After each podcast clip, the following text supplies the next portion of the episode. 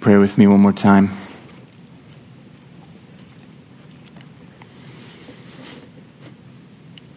God, what a precious, precious promise that we just sang about that your goodness faileth never, that your steadfast love and faithfulness continue day by day. Your mercies are new every morning. Great is your faithfulness. Even when we are not faithful, Lord, you remain faithful to your promises.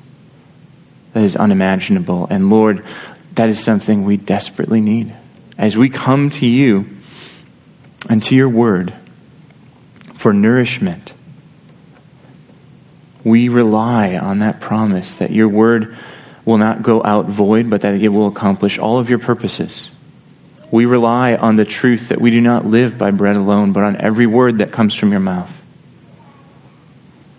And Lord, we need soul food this morning.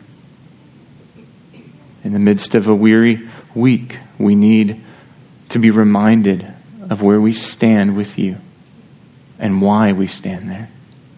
And so, God, I pray that as we go about studying your word through the lens of this catechism question, that you would help us, that you would work in your spirit to make your word come alive in our hearts, breed in us faith, and I pray that you would help me as I speak the words that you've given me to be faithful to what your word says. So would you help us now, we pray. In Jesus' name, amen.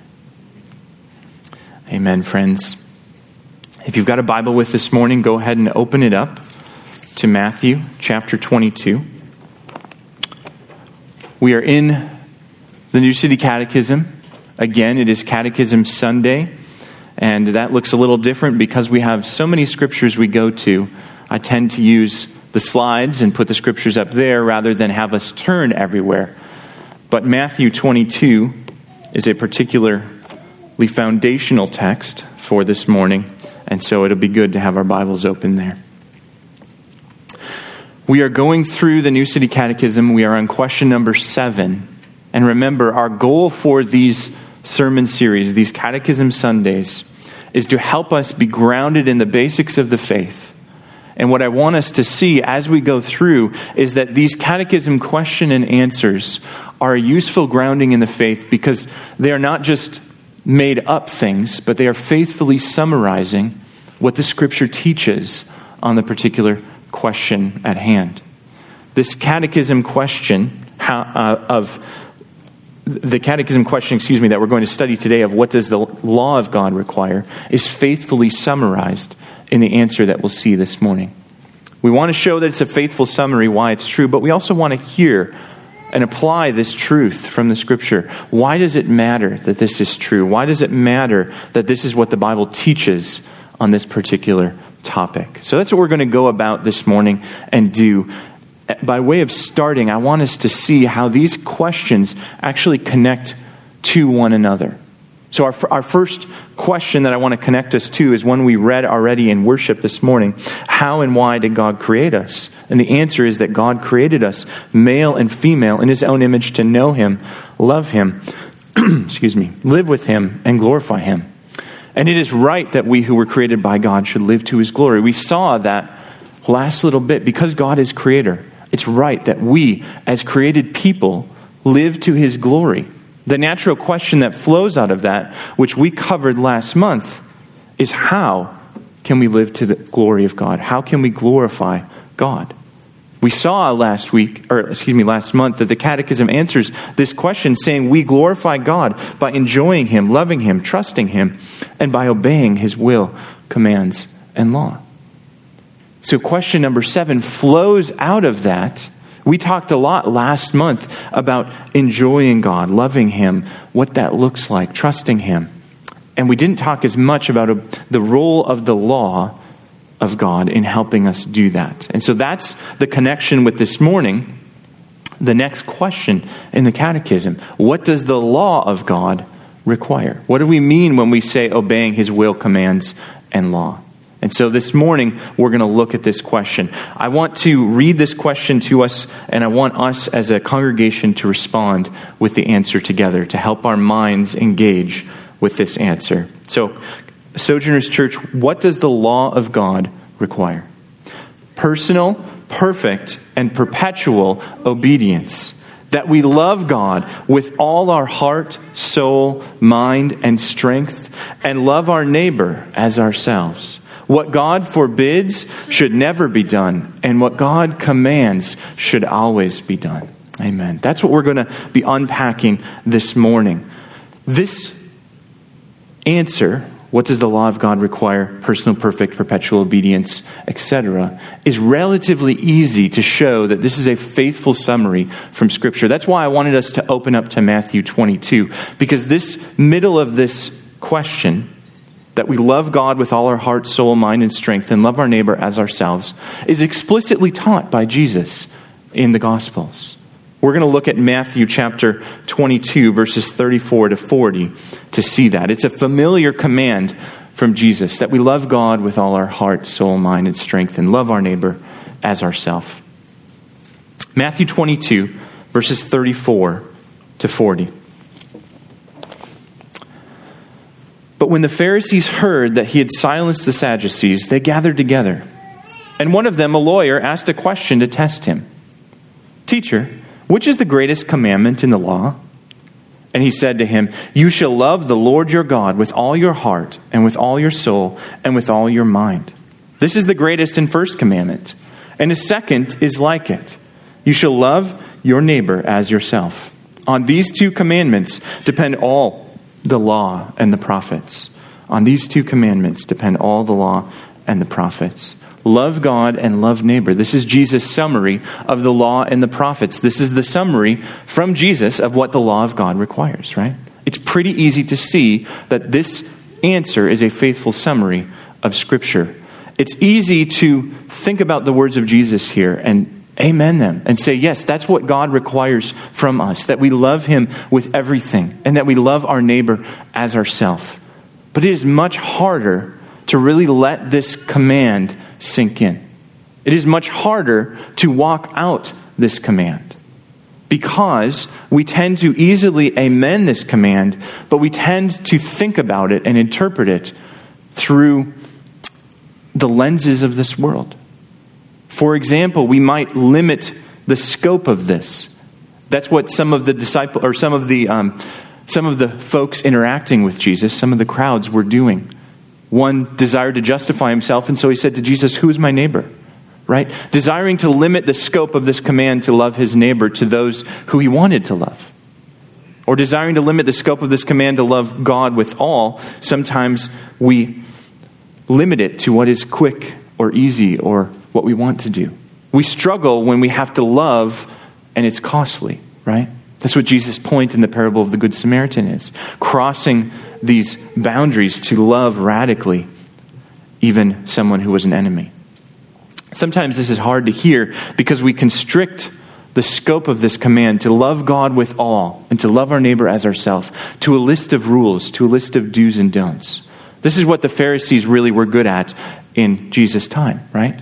Tithing mint and cumin, paying attention to these small details of the law but Jesus accused them of neglecting the weightier matters of the law because it didn't directly tell them to do something for their neighbor. They neglected to do justice and to love mercy and to walk humbly with God. We do that same thing. We struggle to love when it isn't clear how we ought to love. Sometimes we take this command to love God with all and we define the love by worldly standards. See, we're constantly being discipled by the world around us. What does it mean to love my neighbor? What does it mean to love someone that is different from me? Our culture tells us that the way we radically love neighbor is through always affirming them, always, always being kind to them by their standards. But the law of God tells us something different. It tells us that love of neighbor lines up with God's good order in creation and God's good design in the world that He has made. We struggle when we define this love of God and love of neighbor by worldly standards. Sometimes we neglect this command because we don't consider the serious consequences for failing at it. We wouldn't hold ourselves or others accountable the same way God holds us for failing to love. We, we think, we understand, you know, you all have bad days. That happens, right? We're unloving sometimes to one another. And so we cut each other slack. And we tend to read that back into God and think, well, God gets it. God understands. And we make God out to be more of a grandfatherly figure who kind of puts these standards and says, this is what you must do. But then when we don't, doesn't really expect us to meet him. But that's not what the law of God shows about God's character and nature either. We must see this command and consider it carefully and seriously. We need to do that this morning because this command, this requirement of God, that we love Him with all and that we love our neighbor as ourself, is the backdrop against which the gospel shines incredibly brightly. We will not rightly apprehend the beauty of the promises that we have in Jesus if we don't learn to take seriously the law of God. Because if the law of God is not serious, then we have no need of Jesus. But if the law of God is incredibly serious and weighty, as it is, then we desperately need Jesus. And so that's what I want us to see this morning. I want us to hear the weight and the magnitude of these commands. And I want us to see that against the backdrop of those commands, the promises of Jesus are precious and worthwhile and good news indeed. In order to help us see this, we must ask the question what about this command is distinctly Christian? It's not terribly abnormal in our culture to say, love some higher power, worship some higher power, and be nice to your neighbor. That's not necessarily distinctly Christian. But the way this command is given is distinctly Christian and points us to Jesus in a couple ways. The first one I want us to consider is this connection between love and obedience. That God's law actually requires what I call obedient love. We see this connection, right? personal, perfect, and perpetual obedience that we love God with all our heart, soul, mind, and strength, and love our neighbor as ourselves. What God forbids should never be done, and what God commands should always be done. There's, there's obedience language built into this answer, isn't there? And there's love language. It's both, it's not one or the other. Our culture would see the connection between obedience and love as perhaps an oxymoron. How can you be commanded to love someone? How can love that is required be true love? right? But the Bible holds these two together and says that love and obedience, or obedient love, is intimately connected in the law of God.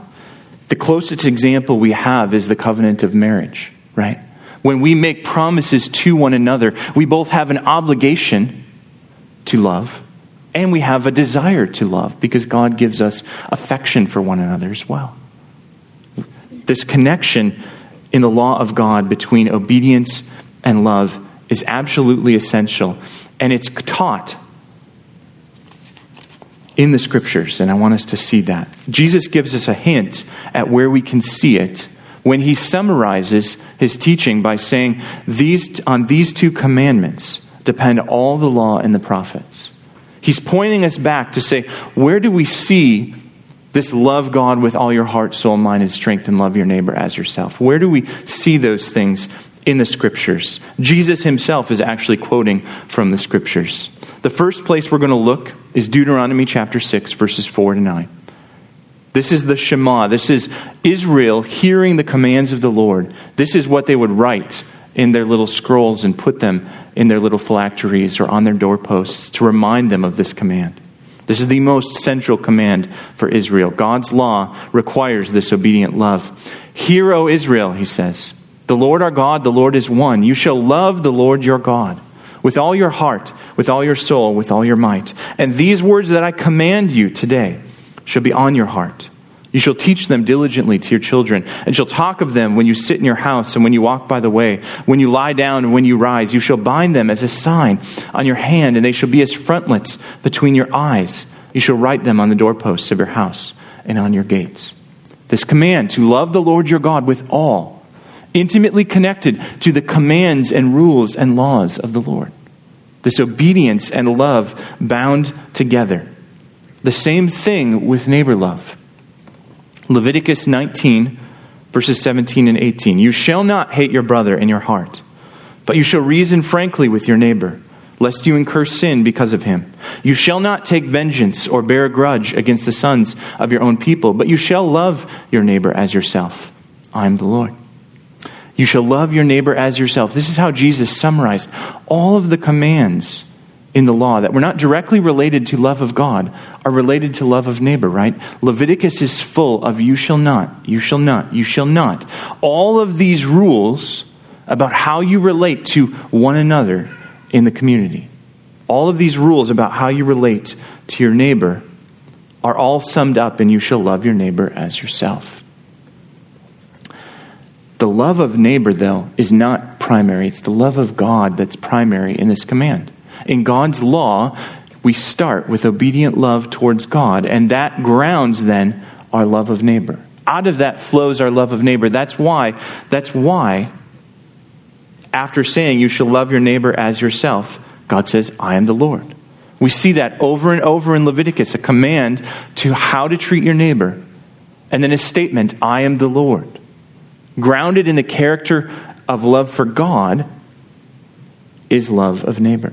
These are intimately connected and they are all summed up in this call towards obedient love. We might think that this obedient love is just Old Testament stuff, right? Like, love the Lord your God with all your heart, soul, mind, and strength. The, the way it's cast here, that sounds Old Testament. Leviticus is Old Testament. We're under the new covenant. We're not under the law, but under grace, we might say. But this command and this way of thinking about relating to God and His law is carried over into the New Testament. By Jesus, certainly in Matthew 22, but even by Jesus in John as He's talking to His disciples. If you love me, you will keep my commandments. Obedience and love tied together. And First John, even in the early church, it's tied together. 1 John chapter 5. Everyone who believes that Jesus is the Christ is born of God, and everyone who loves the Father loves his child as well. It's talking to Christians. This is how we know that we love the children of God by loving God and carrying out his commands. In fact, this is love for God to keep his commandments. Obedience and love tied together. And his commandments, John writes, are not burdensome. So, friends, the love of God and love of neighbor is a matter of obedience. It's not just emotional or affective, but it is effective. It a desire and a duty. And together we can call that obedient love. It's a covenant shaped love, which we'll talk more about in a little bit. This kind of obedient love has certain standards, has certain ways that it looks that are beyond what we could even begin to fathom on our own.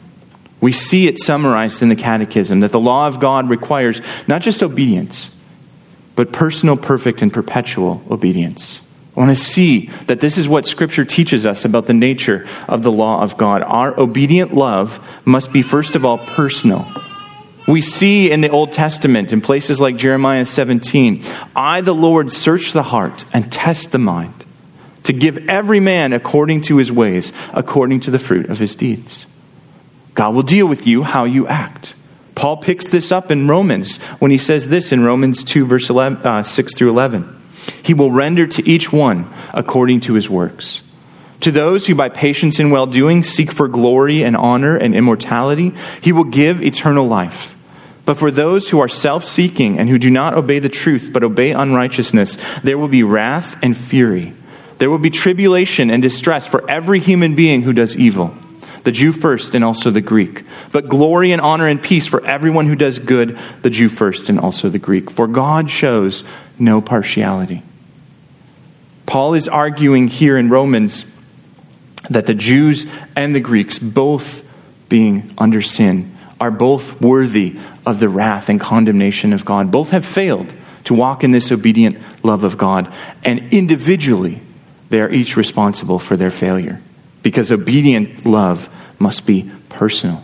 Not only that, but obedient love must be perfect.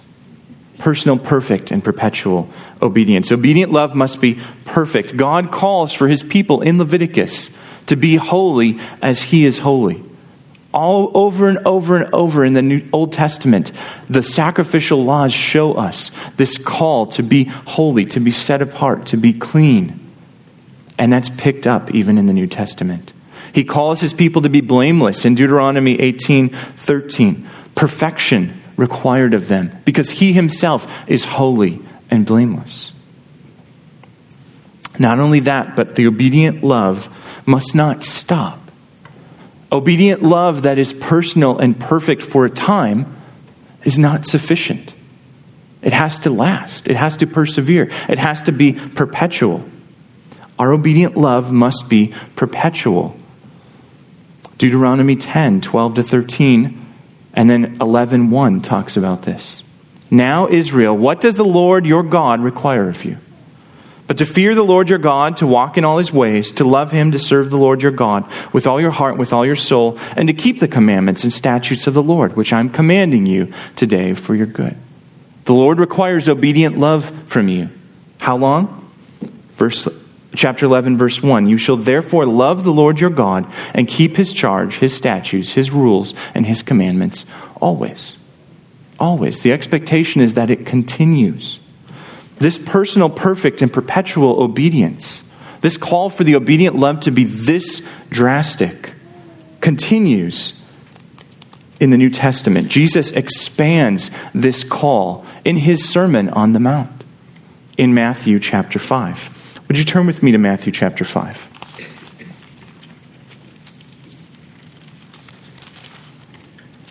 At the end of the section we read in Matthew 22, in verse 40, Jesus said, On these two commandments depend all the law and the prophets. He's referring back to previous teaching he did in the Sermon on the Mount when he talks about the law and the prophets. Matthew chapter 5, verse 17. Matthew chapter 5, verse 17. Do not think that I've come to abolish the law and the prophets. I have not come to abolish them, but to fulfill them. For truly I say to you, until heaven and earth pass away, not an iota, not a dot will pass away from the law until all is accomplished. Therefore, whoever relaxes one of the least of these commandments and teaches others to do the same will be called least in the kingdom of heaven. But whoever does them and teaches them will be called great in the kingdom of heaven. For I tell you, unless your righteousness exceeds that of the scribes and Pharisees, you will never enter the kingdom of heaven.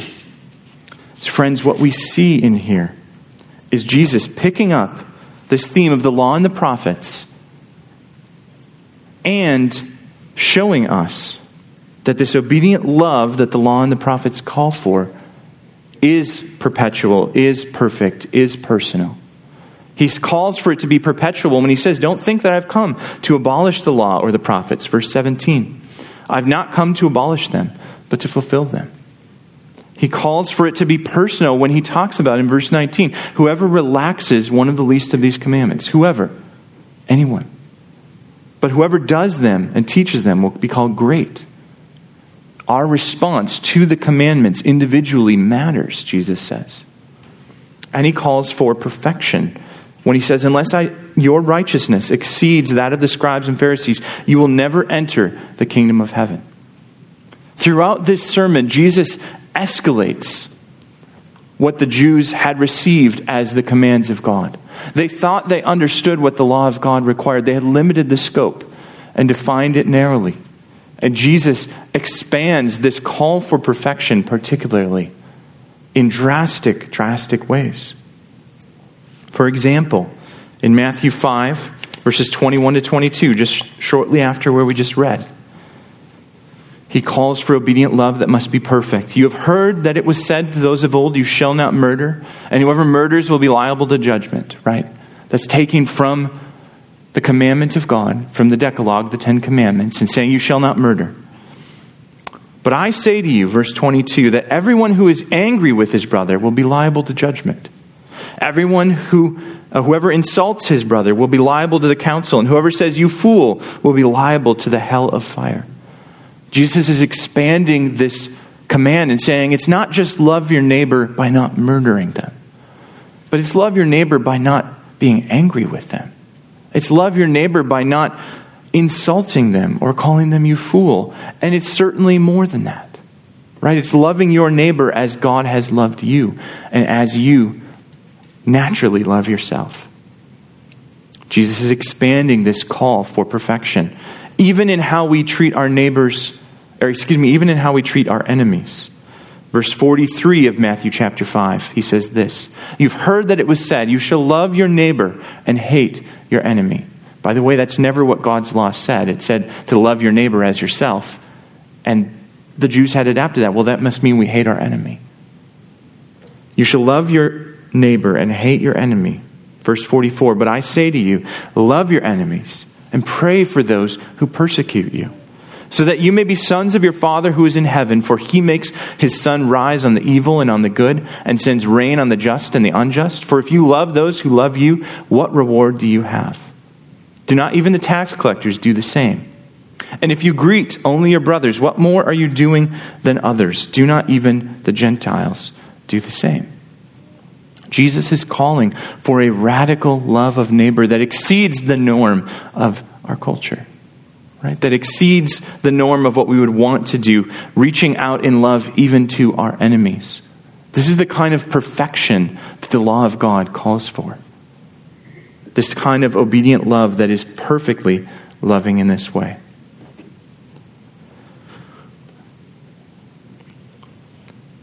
As Jesus concludes in Matthew 5:48, this section, he says, "You must be perfect as your heavenly Father is perfect." There's no escaping the call for perfection in response to the law of God, even from Jesus himself. Which sometimes we might think, yeah, God wants us to be perfect, but Jesus is, Jesus is more friendly than that and is willing to let us get by with some things and knows that we're, we're, but, we're but dust, remembers that. But, friends, even Jesus calls us to be perfect as God is perfect. This is why the catechism question ends with this summary What God forbids should never be done, and what God commands should always be done. It's pretty clear, right? Obey God. In all things, including the call to love Him and love neighbor. Any failure to do that, any failure at all to love God as we ought, or to love our neighbor as ourselves, any failure to be perfect in loving God and loving neighbor is catastrophic to us. We see in James 2 8 to 10, he summarizes this engagement with the law. He says, If you really fulfill the royal law according to the scripture, you shall love your neighbor as yourself, you're doing well. But if you show partiality, you are committing sin and are convicted by the law as transgressors. And here's, listen to this whoever keeps the whole law but fails in one point has become guilty of all of it. Whoever keeps the whole law but gets angry at their neighbor fails in all of it. Whoever keeps the whole law but looks with envy on someone else fails all of it. Whoever keeps the whole law but does not love God fails. It's catastrophic when we fail because we see in Romans 6:23 the wages of sin is death. That's what it means to sin, to fail to do what the law of God requires, which is to love God with all our heart, soul, mind, and strength, and to love our neighbor as ourselves. And the reality is, friends, that all of us have suffered catastrophic failure. All of us fail to keep the law of God. What do we do? What hope is there in the law? I think the pointer to hope within the law, the pointer to hope within this question, even, is this category of obedient love. You see, obedient love is covenantal, as I mentioned. Obedient love is covenantal. If we look and see how God calls his people to obedient love, we see that initiating that obedient love is God's covenantal love itself. God's love for a people chosen by him. Deuteronomy 7 6 to 8. For you are a people holy to the Lord your God. The Lord your God has chosen you to be a people for his treasured possession. Out of all the peoples who are on the face of the earth, it was not because you were more in number, than any other people that the Lord set his love on you and chose you, for you were the fewest of all peoples. But it is because the Lord loves you and is keeping the oath that he swore to your fathers that the Lord has brought you out with a mighty hand and redeemed you from the house of slavery, from the hand of Pharaoh, king of Egypt. You see, God loved Israel, his people, with a covenant love, a love that had promised to be their God and to love them. He set his sights on them and chose to make them his treasured possession. And so he made promises to them. And his love for them acted out is keeping those promises. Out of that love towards his people, he calls them to return that love with obedient love. Know therefore, he says, verse 9 of Deuteronomy 7. Know therefore that the Lord your God is God, the faithful God who keeps covenant and steadfast love with those who love him and keep his commandments to a thousand generations, and repays to their face those who hate him by destroying them. He will not be slack with one who hates him, he will repay him to his face. Verse 11. You shall therefore be careful to do the commandment and the statutes and the rules that I command you today. In other words, because God is faithful and keeps his covenant, steadfast love, you be faithful with obedient love. You be faithful to keep the law of the Lord, that you love God with all your heart, soul, and mind, and that you love your neighbor as yourself. Because God himself is faithful, you be faithful. That's what God was calling his people to. The law of God one way of talking about what it requires is that it requires that we respond rightly to God's initiating love towards us.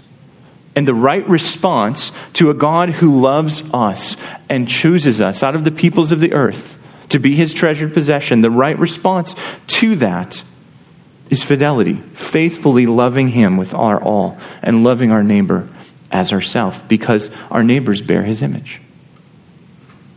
The problem is God's people don't usually respond like that, right?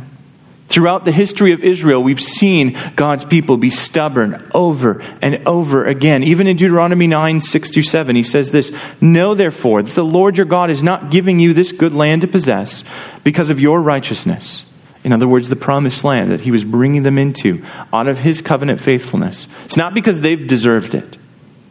For you are a stubborn people. Verse 7 Remember and do not forget how you provoked the Lord your God to wrath in the wilderness. From the day you came out of the land of Egypt until you came to this place, you have been rebellious against the Lord. Later in Deuteronomy chapter 10, he says to the people of Israel Circumcise, therefore, the foreskin of your heart, and be no longer stubborn. Part of the mark of the covenant was circumcision among the male offspring. And God was calling them and saying, you know what? Just because you're marked out as my people, the treasured possession, doesn't mean your hearts are marked out for me. Doesn't mean you're actually loving me with all as you should, because you are being stubborn and you are rebellious and grumbling. And it is all because you have an uncircumcised heart that's bound up in sin. The reality is that God's call for obedient love that is right and good cannot be answered by us when our hearts are bound up with sin. We read in Romans chapter 8 that the heart that is bound up in sin, the heart that is engaged with the flesh, cannot please God. It cannot keep His law. It cannot, because instead we're filled with stubbornness. This is why it's so important that God's covenantal love grounds this call for our obedient love. Because God made promises. And He's not going to let a little thing like our stubbornness stand in the way of keeping those promises.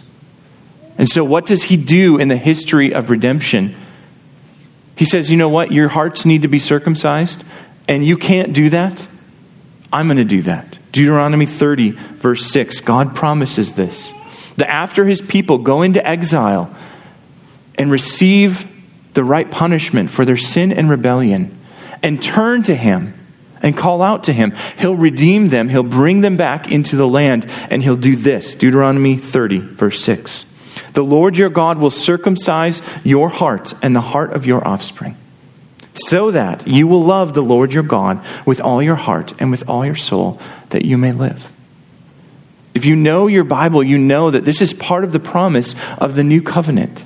This is part of the promise that we were waiting for in Jesus that though we were stubborn, though we by nature have uncircumcised hearts, though we by nature have hearts hardened in sin, that the new covenant that God promised is that one day he will circumcise the hearts of his people. One day he will take the heart of stone and replace it with a heart of flesh. One day he will sprinkle our hearts clean. One day he will give us a heart with the law written on it that loves God and loves our neighbor. One day he will do this. This is the promise that he gave. And he accomplished this promise. This is why this makes the gospel shine so brightly. Because the way he made you and I his treasured possessions, and all who trust in Jesus his treasured possession, is by giving his most treasured possession, his son, to do what we could not. Jesus came, he said, in Matthew 5 17, not to abolish the law and the prophets, but to fulfill them. To fulfill them. Jesus came with love that was obedient and personal. Jesus lived the kind of life we should have lived. He loved obediently, and it was personal. This is why it's so important that Jesus actually came in the flesh, right? John 1:14, the word became flesh and dwelt among us. That actually matters because God's law requires personal obedience. And Jesus did. He said in John 14 31, I do as the Father has commanded me, so that the world may know that I love the Father. Jesus obeyed personally himself. Not only that, but Jesus' obedient love was perfect. Not like ours, where we stumble and try, but we fail. Jesus did not fail. Hebrews 5 7 to 9. In the days of his flesh, when he was personally present, Jesus offered up prayers and supplications with loud cries and tears to him who was able to save him from death, and he was heard because of his reverence. Although he was a son, he learned obedience through what he suffered. And being made perfect, he became the source of eternal salvation to all who obey him. There's none like Jesus that obeyed perfectly, that perfectly loved God with all and perfectly loved his neighbor and even his enemies. Jesus himself did it, and it never stopped. Jesus didn't go most of the way and then veer off course and call down legions of angels to rescue him, did he? Philippians 2 8. Being found in human form, he humbled himself by becoming obedient to the point of death, even death on a cross. Jesus' death on the cross was his obedient love towards the Father who had sent him to accomplish this mission of fulfilling the law, fulfilling what God's righteous law requires for you and for me. The good news of the gospel is that not only did Jesus accomplish what we should have accomplished, but that by God's mercy and grace, it is credited to us. That's Romans chapter 8, verses 1 through 4. Jesus' obedient love counts for us. There is therefore now no condemnation for those who are in Christ Jesus. Why? For the law of the Spirit of life has set you free in Christ Jesus from the law of sin and death. For God has done what the law, weakened by the flesh, could not do. God's righteous law, we saw in Psalm, Psalm 19 this morning, is perfect. It's not a problem with the law. But because of our sin, the law could not accomplish what it called for. God Himself, in His Son Jesus, accomplished it. That's what Paul is saying. God has done, verse 3, God has done what the law, weakened by the flesh, could not do. By sending His own Son in the likeness of sinful flesh, and for sin, He condemned sin in the flesh, in order that the righteous requirement of the law might be fulfilled in us, who walk not according to the flesh, but according to the Spirit. Now that we are in Christ Jesus, his obedient love that he gave to the Father is counted as our obedient love towards the Father. And his obedient love that he loved neighbor with is counted as our obedient love towards neighbor. It's counted as us fulfilling the requirements of the law in Jesus. This same obedient love of Jesus then transforms us into God's treasured possession. 1 Peter chapter 2 verses 9 and 10 you are a chosen race a royal priesthood a holy nation a people for his own possession that you may proclaim the excellencies of him who called you out of darkness and into his marvelous light once you were not a people but now you are God's people once you had not received mercy but now you have received mercy.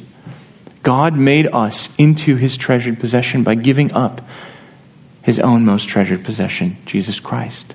He did this and accomplished this in Jesus so that you and I, not just God's people, Israel, in the Old Testament, but you and I and all who come to Jesus can be transformed into this people for his own possession that rest not in our own works and our own ability to keep the requirements of God's law, but that rest in Jesus' keeping of it for us. This then, in turn, grounds our obedience. You see, the law is still good in many ways.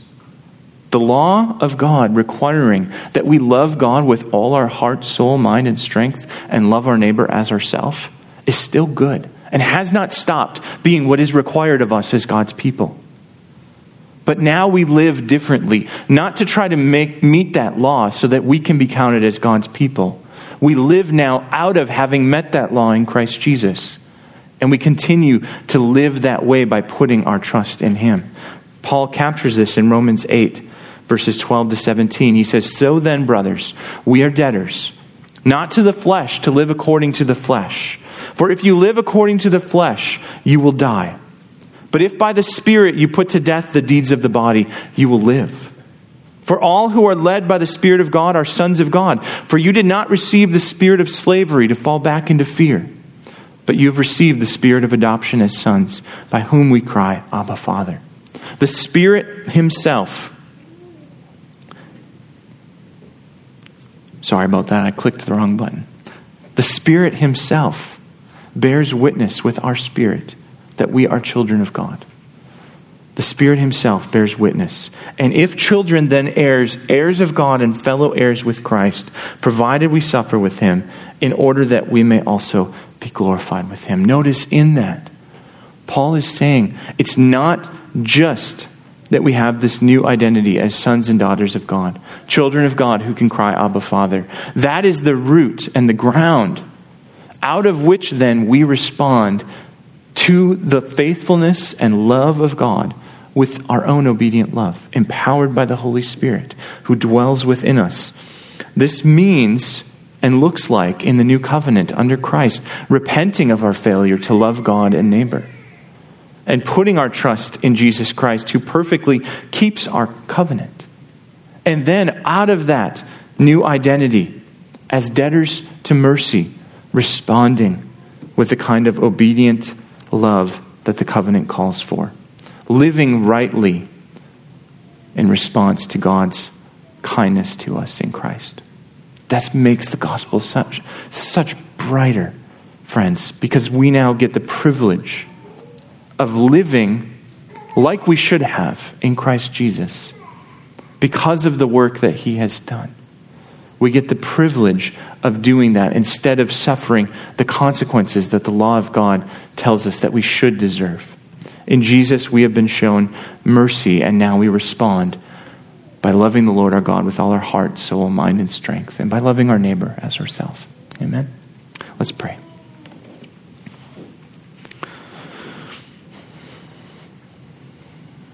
God, thank you for your mercy to us in Christ Jesus that you did not leave us in our stubbornness, in the uncircumcision of our heart, and leave us in our suicidal embrace of sin. But God, that you sent your most treasured possession, Jesus, to make us a treasured possession. God, I pray that you would help us live now in response to that beautiful exchange that you have made. In response to the good news of the gospel of Jesus Christ. Would you help us live now as people who love you with all, empowered by your Holy Spirit, and who love our neighbor and even our enemy, empowered by the Spirit of Christ who dwells within us? I pray that you would help us do these things out of obedient love for you, our Father. We pray in Jesus' name. Amen.